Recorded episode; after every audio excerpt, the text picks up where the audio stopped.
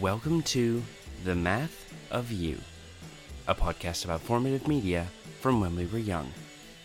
I'm Lucas Brown. I might sound a little bit different at the moment because I am currently in the midst of a move. I have to my right a large pile of boxes. I have to my left another large pile of boxes. Yes, that's right, after seventeen years in the inner west of Sydney, I am moving to the suburbs. A pox on landlords who say they're going to keep you on and then sell out from under you. In any case, this is going to mean that our internet connection and therefore my podcast uploading ability is going to be a bit interrupted, at least for a little while. In the meantime, though, I have this bonus episode for you. It was recorded back in August twenty nineteen when my good friend Margaret Willison came back onto the show for our one hundredth episode. We join this conversation already in progress. He had a reason to get back to Lake Charles. He used to talk about it. He'd just go on and on. He always said Louisiana was where he felt at home. I just finished watching A Simple Favor. Oh my god, isn't that movie incredible? It's so good. It's I was so I was like random. At the fourth twist, I was like, okay, well this is one too many twists than it needed. But then at like the seventh twist, I was like, except that it's perfect. It's great. It's very good. It was one of those things where I was like, yeah, yeah, I'll give that a shot. I mean, it's meant to be creepy and stuff, and it's like it's yeah, it's amazing. Also, I said it on Twitter about twenty minutes ago, but it's the truth. Linda Cardellini as like a queer New York artist with an undercut and knives. And like, yes, it's a very good look. It's a very good look. It's important. I felt really personally attacked by how much of Anna Kendrick's wardrobe I obviously wanted in that movie. Because, mm-hmm, mm-hmm. like, it's supposed to be square. And I was like, except there's the sweater with the little pom-poms on it. And I was like... Yep, I saw that. And the yellow Uniqlo raincoat, I thought, was a particularly, like, perfect... Yeah. Just, and I mean, obviously, I also wanted Blake Lively's clothes, but, like, look, I understand who I am as a person, and I am not somebody who can wear a men's tuxedo jacket with no shirt underneath it. And a bow tie, not just not tied, but clipped together with what looked to be one of those necklaces that, like, metalheads give their girlfriends to show they mean something. Yeah. But what I wanted to specifically point out is that there was an outfit, it's like when she first gets out of the car, and she's wearing, like, these, like, magenta to red kind of gloves with this suit. Yeah, yeah. And I looked, and in the same moment where I went, those gloves are ridiculous, Kimiko went, that entire outfit is incredible. And the gloves are supposed to be ridiculous. Because you're supposed to be like, why is she wearing gloves? Because it's because she's suspicious, Lucas. It's because Murder. She's faking her identity. I love that movie. It's also like she's wearing sneakers for sneaking. uh, I saw it once in theaters with Christina, and, and we talked about creating a Simple Favor podcast where we just watched A Simple Favor and discussed it every single week with a different guest. Honestly, I still think we should do it. A simple podcast. I mean, you've had a lot of pitches for podcasts lately. I've... People suggesting you do things that aren't the Bone Zone. Well, you're right. Maybe a simple a simple podcast maybe is the thing. Mm-hmm. Perhaps is the look. Well, I can go on and talk about Blake Lively's cuffs with no sleeves. I loved it. Point of order. In the absence of sleeves, your cuffs serve no purpose, ma'am. Everything about Blake Lively's outfits serves a purpose, and the purpose is... to create thirst. Honestly, it's the best Blake Lively, best movie Blake Lively has done in years. Just, oh, man, now I just want to watch Simple Favor. Yeah, it's very good. No, I, I enjoyed it very, like, very a lot. Uh, but thing is, you know how normally I nitpick, like, cameras and stuff? Sure. In movies and be like, oh, that, that shouldn't look like that, that shouldn't sound like that, that's the wrong camera sure, for the time. Sure, sure. I found myself nitpicking booze a lot in this movie. Uh-huh. When um, a hot guy from Crazy Rich Asians sure. turns up Henry Golding. At Anna Kendrick's house. Yeah, him. Yeah, him with the face. And they, like, share a drink together in her kitchen. They are cracking a fifteen-year-old Laphroaig scotch. Mm-hmm. Okay? That is one hundred eighty dollars worth of scotch sitting on her counter. Sure. So my thought is, She said she's a single mom making ends meet. She's, she can survive cutting budgets until like maybe three years from now. I don't see her splashing out on a nearly two hundred dollars bottle of scotch or having it to get to offer to guests. Counterpoint. Oh. Yes. This is Anna Kendrick. Yeah, no, there's no good counterpoint yes. here. What no. I was going to say is the counterpoint is like, well, maybe Blake Lively's trying to cut budgets, but Henry Golding isn't, and he's the one who has the alcohol. But no, she would not have... You're right. There's. I can't argue with you. I know how much Laphroaig costs because it's my brother's preferred scotch brand. There you go. And it's the fifteen, especially, which is even less, uh, it's like you can see, you'll find the eighteen, you'll find the ten, you'll find the five. But, but fifteen the fifteen is, very is a weird one, yeah. And then, of course, there's the whole thing about, well, one, that Blake Lively prefers her martinis the correct way, mm-hmm. in that she does them with a twist, not with an olive, because people are wrong. And and then, like, I would argue about the whole frozen gin thing, but we'd be here all day, and I would just come off like an asshole. But then at the end, like, mm-hmm. where they're at the gravestone, and she, like, pours her... Oh, spoilers for anyone listening who has not seen A Simple Favor. They're at a great one. And she like pours a second one and you hear the ice slosh around in the shaker. And I went, wait a minute. Wait a minute. You said no ice. You said ice screws everything up. Plot point. Maybe it was secretly poisoned ice or something.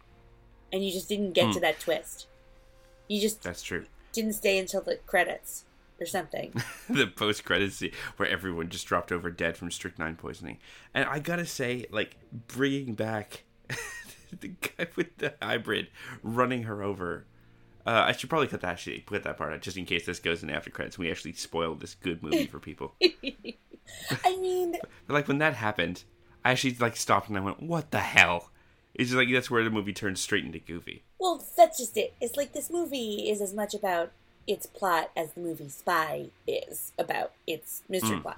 Which means, like, it's honestly more effective than most thrillers that set out on mm-hmm. purpose to be thrillers and not to be, like, comedy satire thrillers. Yeah, but, like, yeah. also, you're mostly there for the comedy satire. With Jason Statham talking about how he died once and he got over it and he got a face. He got his face switched to a new face. Exactly. Like in Face Off. Exactly. See? You get it. Paul Feig is yeah. the greatest... director of actresses since George Cukor. Don't at me unless it's to agree. I don't know who George Cukor is. He was a big, big ups in classic Hollywood. He did um, Bringing Up Baby and... There you go. Yeah, yeah, yeah. And a lot of other things. Hmm. Mm-hmm. I'm saying that and I don't think it was Bringing Up Baby. I think it might have been... Wow. I'm crushing it here. The Philadelphia Story. But he was go. famed to be, one, he was gay and, like, more out about mm. it than most people would have been in the nineteen thirties and forties. But, two, he was also just, like, famed to be, like, a really great director for actresses and was pals with all of these glamorous women of the time. When you watch his movies, you're like, yeah, I see it. Just sets him off well. Mm-hmm. I think he maybe directed The Women, Very good. fittingly enough. The Women, which is all about I men. I was going to say... Very weird movie. Hey, I'm with you. This is all gonna, this is all going to be good content, considering that I've told no one, but I will be releasing uh, a nearly two-hour episode about nineteen forty-eight's The Red Shoes, where I did a crossover that I made happen with some friends who have another movie podcast, where I'm like, hey, we're getting together and we're talking about this thing. What is the premise of their movie podcast, and how did it take two hours?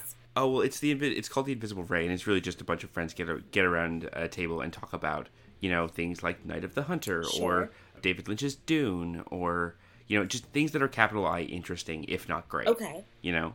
Got it. Yeah. They had a very good episode on Wings of Desire. Lots of Peter Falk talk. Cool. Yeah, so it was like I went to see a nineteen forty-eight movie about ballet dancers, and it was great. And I'm like, who do I know who could talk about this coherently with me? And I, I like messaged them, and two of them already had it on their shelves. Sure. One had sure. seen it. One had taught it in a class, and the other was like, I was looking for an excuse to finally watch this. There is a wild Powell and Pressburger movie that I saw in theaters called A Matter of Life and Death, where it's set during World War Two, and it was mm-hmm. made, at least in part, to... help American-British relations during World War Two early part. This radio, this female radio operator manages to, like, guide a pilot down from a crash. There's a lot of gesturing happening. And they fall in love. But he was, like, supposed to die. Of course. So they have to go into heaven and, like, argue with heaven bureaucrats that he should be able to stay mm-hmm. and live instead of dying the way he was supposed to. And it's truly wild. Okay. But it also... In- inspiring both The English Patient and Defending Your Life? Could be.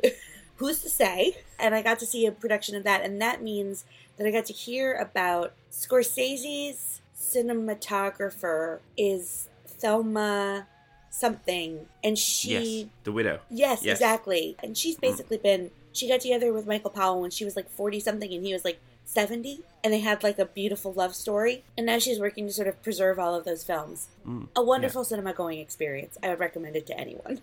Yeah, totally. Although I also found out he did They're a Weird Mob, which is a very strange film, and I only know by title as being about Australia. And it was used as a lot of kind of like, any kind of odd story from Australia is always titled with that in a satirical way by newspapers. So I'll have to probably go dig that up now you and watch it. Certainly will. Well, here, should we should we transition out of video into just voice? Yeah. Okay. I've gotten a few poor connection warnings, so yeah, probably uh, removing video is a good thing. So instead, you get to see my LinkedIn picture. Phenomenal, and, and you'll get to uh, see... we will keep the conversation. My initials. All right, turn the video off. There we go. There you go. All right. There's my LinkedIn photo. It's a phone. Very good LinkedIn photo. Very professional. It was one of those things where I had to do a Skype interview for a job, which I did not get. And uh, so I'm like, crap, I think my other Skype photo is like, just like the... T- no, actually, let me think. No, I think my Goodreads one is me holding a burrito. But I was going to say that if they didn't hire you based on this, it's like, what, did they discriminate against handsome people? Did they discriminate against great beards? Piercing blue eyes, my God. See, the worst one was that it wasn't even a Skype interview. There was a, a pre- another job, I d- another one I did not get, where rather than a Skype interview, it was a video interview, but it was a timed video response interview. So you would be given a question you did not know. You'd be given a minute to read the question, and then the camera would turn on. You would have two minutes to answer that question on video, one take. That is so... That should be completely illegal. You'd think, right? Nothing about that sounds right. And it's like, yeah... I did not get a call back from that interview because it was just this incredibly unnerving experience. That is horrible. One person who I know actually works at that company now, and they're like, oh, you know, do you ever want to come back and interview? And I go, no, I don't want to do that again. Very reasonable position on your part. Ooh, just kicked my desk like a dope. That's okay. I was talking to uh, to Kate Reculia like a week and a half ago, and I don't know what it was, but maybe she had like a headset mic or something, but it just, she just kept bouncing it, and so every once in a while I would just be like, just thump, thump, thump, thump. And I was like, this is going great, and I there's no way I can cut around this, so everyone just has to deal with it. And hopefully this will sound as charming as, as it I think it's sounding, and no one will care. And of course it was, and no one cared. It is a great tragedy. I can sometimes edit the clicks out on A T V, but sometimes they're it, the person who's talking is also the person who's typing. And then it's like, well, okay, they're just going to be clicks in here. I don't know what to do about this.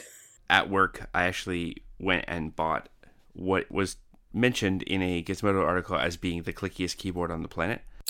It clicks on both the downstroke and the upstroke, and I type really quickly. Mm-hmm. So it sounds like a typewriter is being murdered by being kicked down the stairs. Wow, yeah. Every time I'm writing up a report.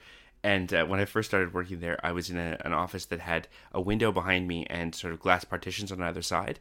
And so I imagine it was just going out like a sonic buzzsaw into the office. And it made me very happy. I love it. Just... All you need is a little Jerry Lewis, like, d- typewriter dings at the end of it. Very classic energy. I mean, I have a few kind of intro questions to start, Phenomenal. but uh, somehow, somehow I think, Margaret H. Willison, that you're not going to have difficulty talking about just about anything. What? That's wild. I'm so shy.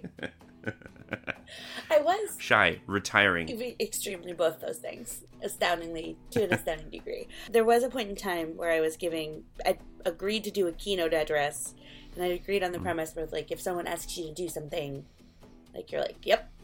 I'll do it, despite the fact that I was terrified and it was going to be up in front of a bunch of people at a library conference, and I was just going to be talking for an hour, and I was like, well, there's no possible way I can talk for an hour without, like, questions or something. And Lucas, I can. Smash cut. I can do that.